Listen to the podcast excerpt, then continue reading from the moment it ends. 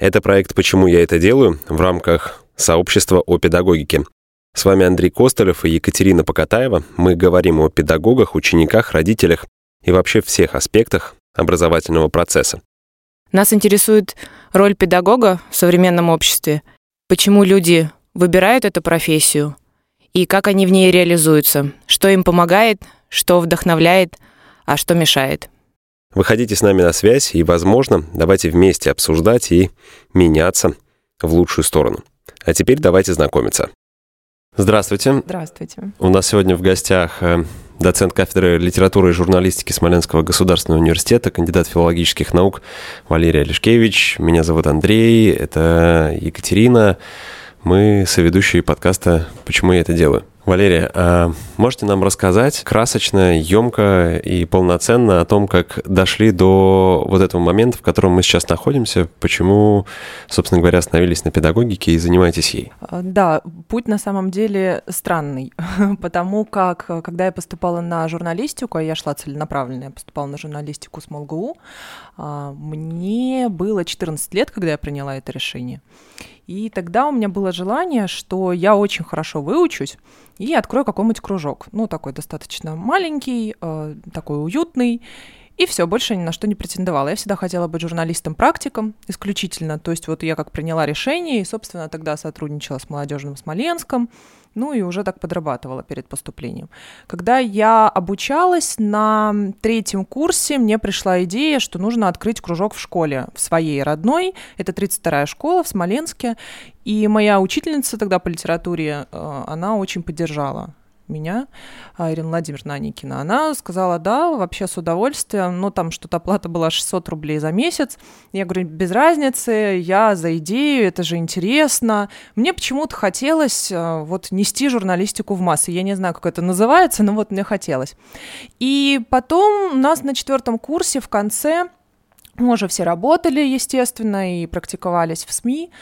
И у нас была пара у самого главного такого преподавателя по журналистике, у нас Марина Владимировна Ливановой, надо было защищать молодежный проект. я у нее спросила разрешение, я говорю, а можно ли я защищу? А то, знаете, я вот в школе тут газету так скромненько мы делаем, скромненьким тиражом, можно вот я ее? Она говорит, да, конечно. И я помню, пришла к ней на экзамен, все очень боятся, естественно, и я к ней сажусь, и она говорит, прежде чем вы начнете отвечать, я хочу вам сделать подарок.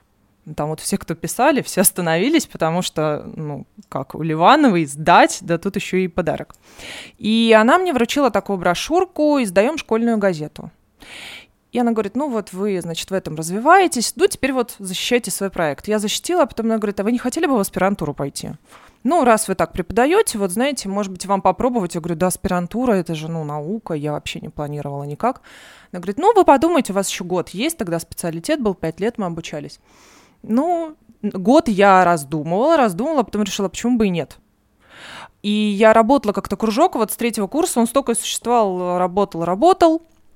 Ну и, в общем-то, на пятом курсе я решила, хорошо, на пятом курсе нас еще свозили на экскурсию в МГУ, и, в общем, на журфак э, МГУ. И я так вдохновилась, и, в общем, я решила поступать в аспирантуру.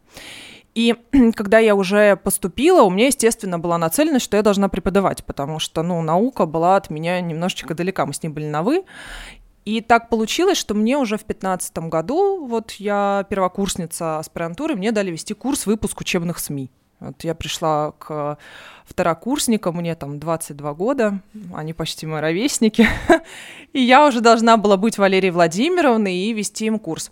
А потом мне уже постепенно стали давать дисциплины, нагрузку и так далее. Вот. И, в общем-то, я стала преподавателем. Вот так. Из э, мечты быть практикующим пришли да. Да. Преподаванию. И я пыталась совмещать, то есть я не оставляла, я тогда работала на телеканале ТНТ, я периодически что-то писала на молодежный Смоленск, иногда, ну, уже же все друзья-коллеги, где-то там в главной теме я могла опубликоваться, но я понимала, что вот эта нагрузка преподавателя, она просто не позволяет, естественно, бывать на съемках, то есть это невозможно. И я приняла решение, что из практической журналистики э, я в большей степени ухожу. Ну, то есть если совсем уж где-то там там по совместительству периодически я публикуюсь, чтобы не забывать, чтобы вот язык нарабатывать, чтобы быть в ногу с, э, идти так со студентами со своими, ну, понимать, что сейчас происходит. Поэтому, да, я ушла в теоретическую, так достаточно сознательно. Мне просто такой вопрос, может быть, он слишком там наглый или неправильный, не жалко, но это же была какая-то мечта с 14 лет, практикующий журналист. Ну, сейчас я публикуюсь на портале Нож, поэтому я, честно говоря, не жалею. вот, мне кажется, что я, пусть и редко, но такое ведущее СМИ, при этом быть преподавателем, ну, мое внутреннее, я очень довольна. А, я сейчас вижу ребят, которые, мои студенты выпускаются, и чего они достигают. И, честно говоря, для меня это прям гордость. Удивительно, потому что я хочу так оговориться честно, что а, я когда обучалась, помню, на первом курсе, на втором, у меня была ревность. Я думала, что ну как это, я такая с 14 лет работаю, да я буду самым лучшим журналистом. А потом, когда я уже начала преподавать и увидела, что есть ребята, которые точно не бросят а, теорети- э, практическую журналистику, что они точно не пойдут преподавать, и они прекрасны в исполнении вот своей работы, а, и потом, когда уже стали приходить благодарности, то, конечно, я поняла, что выбор был не зря. Сейчас у нас в Смоленске достаточно много хороших кадров, и я это вот прям знаю уже на деле. Ну, потому что они выпущены? Да, есть те, кто учится, уже работает, их уже хотят в редакциях, и их забирают. То есть ребята уже в процессе обучения, конечно, становятся журналистами, СММщиками, копирайтерами, рекламщиками. Да, они уже практикуют. А сейчас на журналистике много людей учатся в Смоленске? А, в этом году мы набрали группу 25 человек. Это максимальное количество человек, которое мы можем позволить в одну группу. Да, в этом году у нас набор такой. Ну, при условии, э, кстати, что у нас совершенно нет бюджета, вот, мы закрыли. На журналистике нет вообще бюджета, да? А, в течение, по-моему, трех лет последних, да, бюджета нет. Но мы надеемся, что в следующем году уже он будет. Это известно почему или нет? Ну, то есть э, а, это какая-то это... внутренняя политика нет, или... Нет, нет, нет, это на уровне, насколько я знаю, что это такая стандартная практика, наверное, на государственном уровне. Я просто в это как-то не вдаюсь, поэтому, честно говоря, не знаю. Но это не э, решение конкретно университета или области. Ну, университет государственный, он же да. в подчинении у министерства, поэтому это Да, такое... да, да, это решает все министерство. Мы государственный. Ну, может быть, в следующем году появится появятся бюджетные места. Ну, и... очень надеюсь. Это, кстати, с, очень сильно ограничивает или не ограничивает количество заявок? А, мы можем Количество просто... абитуриентов, да, правильно их так называть? А, абитуриентов? А, абитуриентов. Ну, в этом году у нас было 50 или больше 50 абитуриентов, а, и, соответственно, мы можем взять только 25. Но конкурс присутствует, это круто, потому что я где-то слышал, что чуть ли там не на Мехмате МГУ в этом году не было конкурса, ну или он был вообще минимальный. А, ну да, снижается. Бывает такое, что в том году было немного ребят мы набирали, ну, то есть все зависит еще от года, когда был демографический кризис, потом все зависит от стоимости. Бывали ребята, которые к нам приходили, они очень хотели учиться, но у них нет, например, возможности платить. То есть такое тоже бывало. Вот, но сейчас у нас э, такая хорошая программа в том плане, что мы обновили, мы сделали скидки на обучение, то есть ребята... Ну, тоже идете в ногу со временем, наверняка какие-то там да, рассрочки и все эти дела. У нас рассрочки, скидки, да, все это есть, то есть для ребят предоставлены все возможности, чтобы они получали высшее образование. А журналистика сегодня, она чуть-чуть другая или не другая? В сравнении ну, с, с завтра. А, с тем, что было, не знаю, там 10 лет назад. Поменялась она? Для меня просто а, актуальный момент такой, я вчера со своей э, племянницей разговаривала, она сейчас вот 11 класс, и я у нее спрашиваю, говорю, ну, ты решила, потому что вот как-то до сих пор у нее не было вот понимания ее из стороны в сторону. Такая, ты знаешь, я тут подумала, я хочу идти на журналистику. Я говорю, о, как любопытно, да. И вот я поэтому мне интересно, она какая-то другая сейчас или я потом про педагогику то же самое спрошу. Ну, сначала про журналистику. А, я могу сказать в сравнении с тем, когда я училась. То есть я поступала в 2009 mm-hmm. году, да, и какая была журналистика. А, естественно, тогда мы в большей степени стремились это либо печатать где-то свои тексты, либо телевизор. Но телевизор это было прям вау тогда. Сейчас, естественно, поменялось существенно. То есть 2017 года, как прогремел Дудь, а, многие люди, действительно, и ребята, они хотят м- заводить что-то собственное, собственные редакции. Поменялось видение журналистики в целом, то есть уже не обязательно сидеть в редакции, ты можешь быть сам себе редактором, сам себе видеооператором, монтажером и так далее. И у нас даже есть ребята, которые поступают, у них уже есть собственные блоги. Вот, и просто им нужна какая-то коммерческая основа. Плюс сейчас э, в рамках пар уже, например, в рамках моих пар, мы с ребятами создаем медиапроекты. То есть они делают целый проект, который, я им говорю, вы создаете не только для экзамена, но я надеюсь, что вы потом можете податься на грант или найти спонсора, и вы можете запустить собственное дело. То есть вот это вот блогерство, оно, конечно, очень повлияло на видение журналистики сейчас. Плюс а, сейчас журналистика — это не только СМИ, и это также еще копирайт, СММ сейчас это очень в трендах. Мне кажется, среди вот гуманитарных специальностей сейчас журналистика, поэтому одна из самых ведущих вообще э, таких областей, в которые хотят попасть люди, потому как журналистика это шире не только обучение там работы в редакции, но также работа с жанрами, со словом. И словом сейчас даже хотят зарабатывать люди, которые не имеют образования филологического или даже гуманитарного. Вот, поэтому да, существенно поменялось, конечно. Интересно, что будет дальше. Но вот уже, да, в Ну, а есть такой взгляд вперед, что будет дальше? А, меня недавно как раз спрашивала моя студентка, говорит, мы вот встретимся с вами лет через пять, и что? Вот что у нас будет? И я не знаю, мне кажется, вообще прогнозировать что-то в связи с тем, что сейчас происходит, кто-то иноагентами объявлен, и мне кажется, что, конечно, преимущество будет отдаваться исключительно интернету, а издания, которые хотят э, выживать все-таки в печати, это будут только такие мастодонты, ну, то есть там «Известия», например, или, не знаю, «Новая газета». А газеты, которые такие больше коммерческого характера, они, конечно, вообще уйдут. Они уже уходят, их практически нет. А журналы при этом набирают сейчас обороты, и я уверена, что они еще будут существовать. Но журналы «Глянец», которые, да, да портальные. Да, он, он сейчас особенно меняется, и сейчас там понимаются темы, естественно, не только про то, как похудеть к лету, и там много социальных вопросов, а, и сейчас так «Глянец» преобразился. Поэтому я думаю, что он будет существовать. Про телевизор сложно что-то говорить, потому что если мы возьмем ведущие каналы, ну или первый канал, да, то основная его сейчас задача это пропагандистская, но остальные развлекательные. Для определенной категории людей это, наверное, интересно. Но когда поколение будет сменяться, поколение интернета, естественно, все это уже есть и в Ютубе, и где-то еще. А, я вообще думаю, мне понравилось, как однажды Сергей Минаев, а, главред Эсквайра, сказал, что скоро печать это будет как винил сейчас. То есть это будет что-то элитарное для избранных, для людей, которые вот хотят эстетическое какое-то удовольствие получить от того, что они держат в руках что-то печатное. А так все уйдет, конечно, в интернет. Мне так кажется. А перестраиваться в момент, когда было приглашение в аспирантуру, и, ну, я уже спрашивал об этом, там, отказаться от своей какой-то детской мечты, да, сложно ли было перестраиваться на рельсы преподавания?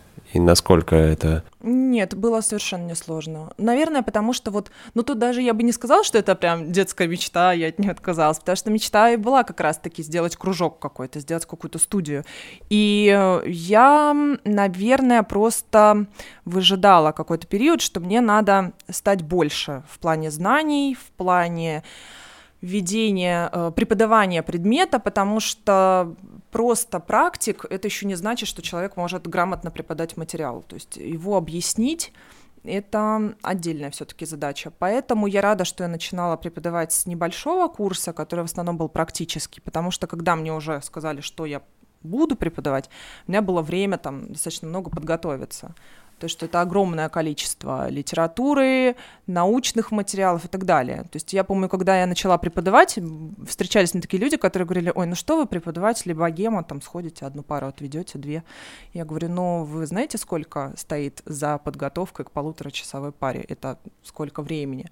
Это огромное количество времени, огромное количество литературы и материалов, плюс журналистика такая сфера, что каждый год что-то меняется. То есть учебник за 2001 год, он уже сейчас не актуален там строчки, что интернет только зарождается в России. Ну, ну это же уже студенту не будешь рассказывать. Поэтому, естественно, нужно искать что-то новое.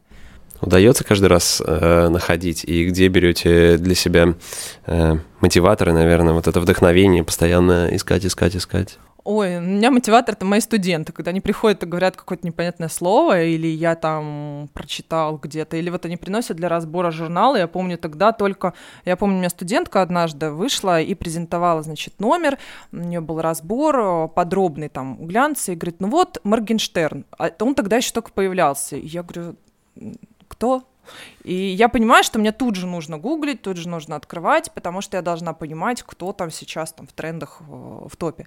Потом бывает, что студенты приносят там, мы разобрали издание базы, и я понимаю, что это уже что-то нетрадиционное, или там, эм, не знаю, какие-то издания они приносят, которые нужно, в это нужно погружаться с определенным языком. То есть тут мотиваторы — это действительно вот это вот время, быстрый темп, а, плюс ребята что-то там присылают, что-то показывают. А, если говорить про научную сторону, то есть как теоретически, да, вот где новая берется информация, то достаточно много ученых, которые публикуют сейчас материалы, много исследований, плюс конференции, и там вот поднимаются актуальные вопросы, что сейчас нужно. А, и, в общем-то, оттуда, конечно, много информации можно почерпнуть для того, чтобы передать знания актуальному педагогу очень важно держать эту руку на пульсе и такой прям контакт постоянно держать с, со студентами, с учениками? А, я думаю, что это безусловно так. А, если единственное поступление, может быть, если преподаватель что-то по истории ведет, ну, то есть по истории что-то основ... такое основательное, тогда, понятное дело, что он рассказывает материал исторический. Но если мы говорим, например, у меня курс «Современные российские СМИ», то, что я рассказывала там пять лет назад, я уже не расскажу сейчас, потому как я, например, не смогу э, не брать в рассмотрение Инстаграм, потому как есть э, там каналы, которые оповещают людей там через соцсети. Вот, и все это, конечно, меняется. Безусловно, я вообще всегда за то, и когда я начинала преподавать, я была всегда за то, что я буду теоретико-практические пары вести. То есть у меня не будет только теории, у меня не будет на семинарах такого, что а, ребята приносят э, там какие-то доклады, распечатанные на листочках. Это будет постоянная работа. То есть мы с ними будем постоянно писать, постоянно разбирать, постоянно обсуждать. Вот. И только так, мне кажется, практическую какую-то дисциплину можно освоить. Потому что журналистика, конечно, это про практику больше. Ну да, и про актуали... актуальность э, времени. Я с педагогами, э, когда общаюсь, им говорю, что они там спрашивают, задают вопросы, как сделать интересным. Я говорю, ну сделайте ваш э, то, что вы хотите донести до детей максимально актуальным к жизни. Вот то, что сейчас есть, да, то журналистика это, наверное, самое актуальное, что может быть. Да, конечно, потому как э, рассказывать даже там жанры трансформируются, язык трансформируется, заголовки трансформируются, ну невозможно а, рассказывать. Я даже ребятам вот в этом году э, вела курс рерайта СММ тренды. Вот я им говорила, что то, что я вам сейчас рассказываю, вот, конечно, тренды, вы сейчас будете это делать, но через год уже, конечно, этой дисциплины будет, там на втором курсе у них. Я говорю, ну через год давайте как-то сами уже следите за тенденциями, потому что, скорее всего, это уже утратит свою актуальность, то, что я вам сегодня рассказала. Ну, прежде, перед парой, перед занятием, да, идет э, ваше изучение материала, вот рерайты, тренды, это же ну, ваше решение сказать, что это тренды? Или какие-то Нет, это там... название дисциплины. Я понимаю, название дисциплины, но если мы говорим о трендах каких-то там в подаче информации, в средствах массовой информации, то это же ваше решение сказать, что это тренд сейчас проследить его, найти. То есть такая научная работа, прям я возвращаюсь к подготовке, к да. там, полуторачасовой лекции. Это же нужно перелопатить такой объем, чтобы потом его выдать и чтобы им воспользовались. Да, да, то есть, естественно, все эти знания, они только из научных источников, из исследований, статистик. То есть я не сторонник того, что вот у меня вот такой опыт, и давайте на нем. Я ребятам рассказываю некоторые истории, конечно, из своей жизни, там, когда я пишу что-то на заказ, но это все не научное, то есть я им просто примеры жизни привожу. А так, да, конечно, все это статистика, это огромный вообще объем информации. Плюс всякие же споры есть, кто-то за, кто-то против. То есть я тоже в этом случае говорю, что есть исследователи, которые вот этого придерживаются, есть исследователи, которые вот это. Но мне нужно изучить и тех, и тех. А вот в этом таком меняющемся мире, и вся и дисциплина меняется, и формат подачи, и мы понимаем, что по-другому сейчас не может быть. А роль педагога, она меняется, как вам кажется? А, я могу говорить про университет и про репетиторство только. Угу. Не знаю про про школу, про как-то частно, наверное. Ну вот, если... да, за вашу а, практику. А, мне кажется, что сейчас, ну, по крайней мере, когда я была студентом, да, чего мне не хватало, и что я сейчас требую от себя, например, для своих студентов, а, я считаю, что преподаватель в рамках, конечно, журналистики, да, это должен быть человек, который параллельно практикуется. То есть нельзя быть только ученым. Да, это, это нужно, это необходимо. Мы должны знать, что сейчас э, обсуждается в научных кругах, но мы должны сами не забывать, с каким материалом мы работаем. Это очень... Потому что если начать изучать Telegram только сейчас, то, естественно, ребята, которые уже там собственные каналы завели, э, они уже будут на две ступени выше, чем мы. Э, преподаватель должен заставлять себя, конечно. То есть, когда не было, конечно, таких технологий, то да, вот там есть стандартный набор, может быть, газет, там телеканалов, все это в доступе. Сейчас каждый день кто-то открылся, кого-то отменили, кого-то заблокировали, кому-то статус какой-то присвоили, и во всем этом нужно разбираться. То есть сейчас преподаватель должен жить в каком-то бешеном темпе, я считаю, такого личного еще становления. Да, а сразу... если он устанет? будет преподавать то, что, то, что наработал. Мне кажется, что ну, устают все, устают все, особенно с возрастом. Тут нужно, тут тоже такое отношение к себе, например. У меня есть дисциплины, от которых я отказывалась. То есть я их просила, например, больше не преподавать. А, я считаю, что преподаватель, если он не загнан в рамки того, что, например, он, ему необходимо да, эту дисциплину вести, он может предложить кому-то еще или он может э, попросить как-то поменяться. Я знаю, что в моей ситуации это, слава богу, возможно. В чьих-то ситуациях, наверное, нет. А, но я понимала, что я не могу, например, преподавать. И мне предлагали там радиожурналистику. Я знаю, что я не совершенно не эксперт на радио, у меня была там практика трехнедельная в рамках вуза, я не могу преподавать радио, и я должна себя осознавать, что нет, я буду не способна это вести. А, соответственно, если это неинтересно, то это будет и преподаваться неинтересно. Но тут же есть такие вещи, как обязательно. То есть если преподаватель, обязательно должна быть нагрузка, он обязательно должен преподавать. Не знаю, мне как-то не встреч... Ну, бывали преподаватели, которые мне не нравились, но это как-то крайне так редко бывало. Каким тогда он должен быть, современный педагог? Он, э, ну, помимо того, что держит руку на пульсе постоянно, что-то изучает, что еще в нем должно быть, чтобы заинтересовывать, удерживать, чтобы за, заражать? А вообще должно ли быть что-то? Э, мне вот буквально тут тоже попалась такая история про... М- сейчас не вспомню, где-то смотрела, опять же, да, на просторах интернета чье-то интервью, и он говорил о том, что учился там за границей, и э, он русский, соответственно, там же все на английском языке, и Говорит, для не... Каких-то педагогов было очень приятно слушать, они говорили в определенном темпе, а один говорил очень быстро, и, э, значит, э, и, понятно, не носителям бывает сложновато. И ребята скооперировались, подошли и сказали, говорят, ну вот как-то нам сложно, и вы, говорит, а это черта моей индивидуальности, моей личности, я, я так, общаюсь и, угу. и все. То есть профессор, он позволил себе так или, или не позволил. Вот. Что должен позволять себе современный педагог? И каким он должен быть, да. Вот. Нужно ли подстраиваться или Но это такой э, вопрос опять э, про хорошее и плохое. Наверное, каким он должен быть все зависит от дисциплины. Я буду говорить, наверное, про свою больше область, потому что я слышала студентов-медиков, у них, например, другие запросы вообще. А по поводу ораторства, безусловно, да, это важное, кстати, замечание, потому как речь — это то, что складывает представление у студента о преподавателе. Потому как я, например, видела ученых, больших ученых, они прям приезжали и на конференции, я их видела, но когда они выступали с докладами, их было невозможно слушать. То есть они прекрасные, может быть, делают исследования, но как ораторы они совершенно не приковывают внимание, у них рассеянная речь, они там забывают не в плане того, что они там заикаются или что-то там какие-то дефекты, а в плане того, что у них мысль теряется, они как будто бы вот неясно мыслят.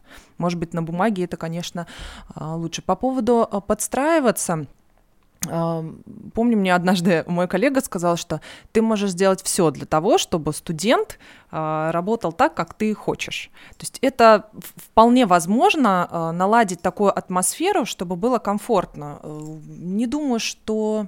Ну, подстраиваться так или иначе всегда нужно, потому что меняются поколения. Преподаватель-то один остается, у него там были ребята 10 лет назад и сейчас приходят, да, они совершенно другие. Но Тут, наверное, вопрос в том, насколько преподаватель себя комфортно чувствует, наверное, в своих знаниях. Есть люди, которые пытаются как-то... Ну вот, или им нужно получить, да, какие-то новые знания, и, соответственно, они в них, может быть, не очень уверены. Опять же, это про новые дисциплины, будет ли он их, да, брать дисциплины. Бывает такое, что человек настолько уверен в своем материале, что ему, собственно, честно говоря, вообще все равно, как там его слушают, не слушают, он прекрасно просто знает материал, прекрасно рассказывает. Вообще, я обратила внимание, что студентам всегда интересно, когда преподаватель живой. Вот это такая абстрактная, наверное, характеристика, но преподавателю должно быть интересно вообще слушать его аудитория. Я, например, а, люблю слушать лекции Дмитрия Быкова, я знаю, что он журналист по образованию, и он, ну, как бы он говорит, что он литературовед или не говорит, не знаю, но когда я слушаю лекции, он очень правильно делает. Он говорит, говорит, а потом говорит, задает какой-то вопрос. Он говорит, если кто-то один отвечает, значит, аудитория точно не спит. Вот это правильно. И я знаю преподавателей, которые даже на потоковых лекциях. Вот мы когда были в МГУ, я помню, Григорий Владимирович Пруцков на меня просто произвел невероятное впечатление, потому как он на огромную аудиторию с микрофоном вещает так, что его все слушают. Он задает вопросы, он приносит какие-то примеры, он показывает. То есть преподаватель должен показать, что между ним и студентами нет стены вот этой. Не просто, что я прихожу, читаю что-то из тетрадки и ухожу. Мне, как студенту, это было не близко. Мне хотелось, чтобы преподаватель говорил конкретно для нас, вот для нашей аудитории. Может быть, это и есть подстраиваться, но в любом случае так материал лучше доносится. Да, но это такой открытый вопрос про образ педагога и где эта грань его личности, не личности и взаимосвязи с другими. Открытое поле обсуждений для долженствования кому-то чего-то. И, и это тоже, да, да. Хорошее, плохое. Для кого-то это будет хорошо, да, а для кого-то... Потому, да, у нас есть преподаватели, например, от которых я была вообще в восторге. Но я знаю, у меня были одногруппники, которые говорили, что слишком переигрывает или слишком его много. А мне это близко. Ну, что для себя я, наверное, определяю, когда заканчивается урок или там какое-то э, выступление, и я понимаю, что я там сделала то, что я сделала на сто процентов, для себя могу ответить на этот вопрос, что я вот прям хорошо это сделала. Mm-hmm. Понятно, что мои сто процентов на данном этапе это может для кого-то там быть. Но вот когда я для себя отвечаю на этот вопрос внутри, то наверное, мне внутри спокойно. Сама принимаешь решение? Да, я, я, мы же всегда с собой можем, да, честно себе ответить. Ты там точно вот подготовился ли ты хорошо? Или я знаю, что вроде в целом все ок прошло, но вот я там могла быть, вот тут я, вот тут, вот, вот, вот, вот тут, вот тут, вот я такое, профилонила да, еще что-то. Почти всегда случается. Тоже да, делаете да. себе оценку да, там? всегда. Соответствие Бывает такое, что замыслу. я думаю, не, сегодня очень ты плохо говорила, и слова одни и те же произносила, и повторялась, и вообще какая-то речь была ужасная. Бывает такое. Бывает, что какая, какой-нибудь конфликт, но это крайне редко бывает там на паре, и ты такой думаешь, ну вот, я сбился из-за этого, я там позволил себе немножко как-то уйти в сторону и забыл вот эту часть материала, ведь я так хотел. Ну, конечно, да, себя оцениваю, и мне кажется, что это правильно вообще себя оценивать, потому что только так можешь становиться лучше. Ну или, да, ну есть же обратный путь, что может стать хуже. Мне кажется, это в том случае, если не уверен в, той дисциплине, наверное, которую ведешь, или в тех знаниях. Ну, то есть, том, да. Да. Или в том, Потому что, что ты я знаю, что если я знаю предмет хорошо, ну, сбили меня, ну, ладно, ну, я в следующий раз сделаю это хорошо. А, поэтому нет, у меня не было такого, что зря я вообще надо уйти или уволиться. Я как педагог э, себе это взяла за практику. После каждой э, выступления, встречи, урока, занятия я себе, пускай это, э, если есть возможность развернутую обратную связь себе где-то записать и зафиксировать какие-то моменты, над которыми поработать. Если нет возможности записать, что хотя бы я для себя это проговариваю и ну, помечаю, над чем мне стоит поработать, что улучшить, а что было классно. Угу. То есть я себе это взяла в практику, мне помогает. А что помогает в современном э, мире вам? Помогает преподавать? А, я когда защищала диссертацию, все уже защитила, у меня было финальное слово такое, мы ее называем между собой речь Оскара. Это когда мы благодарим, значит, там, научного руководителя. И я поблагодарила, я когда писала эту речь, я прям обдумывала, вот Почему я писала диссертацию? Потому что для меня это был мучительный процесс, ну такой, не очень приятный, скажем. И я помню, постоянно давала себе какое-то объяснение, зачем я это делаю, потому что это всегда придает сил. То есть, когда хочется все бросить, Ты возвращаешься к себе, опять же, к самоанализу, думаешь, так, я делаю это вот за этим. И я э, добавила абзац, где я поблагодарила студентов. И я им сказала, что, наверное, если бы вы в меня не поверили, вот когда я только начинала, или я увидела бы, что я делаю плохо, и я бы не увидела вот этой обратной связи, что вам понравилось, я бы не увидела результатов от вас, наверное, я бы бросила это, потому что я писала диссертацию для того, чтобы преподавать. Вот. И действительно, когда... Ну, мне вообще это важно, если я что-то делаю, чтобы я видела выхлоп какой-то. А это выхлоп был хороший. Я думаю, о, отлично, можно немножечко потерпеть э, и, в общем-то, добраться до вот этого этапа преподавания. Всегда очень-очень мотивирует, мне кажется, преподавателя мотивировать, и должно это, когда он видит, что его студент, э, ну, там, ученик, он растет, и он чего-то добивается в этой области конкретно. Что это не зря. Ну, это как, не знаю, там такое, если грубое сравнение, как открыть магазин, а в нем ничего не продается. Ну, просто зачем тогда этот магазин? Вот. И когда видишь вот это отражение своих знаний в ученике, то, конечно, это очень мотивирует. Ну, почти ответ на главный вопрос. Да, почему вы это делаете? Ну, я преподаю журналистику, я всегда говорю, я несу журналистику в массы, я очень люблю ее, прежде всего. Я очень люблю этот мир, и, как я говорю, мне кажется, что это вообще лучшая профессия на Земле, быть журналистом. И хочется многим людям рассказать о том, как это здорово, и о том, как в профессии можно жить, и что профессия вообще может быть в удовольствие, может быть жизнью, и это потрясающе. Вот хочется делиться с людьми чем-то прекрасным. Здорово, потрясающе. Кстати, тоже очень вдохновляюще. Спасибо большое, было э, интересно, живо, актуально и для меня полезно. Спасибо большое.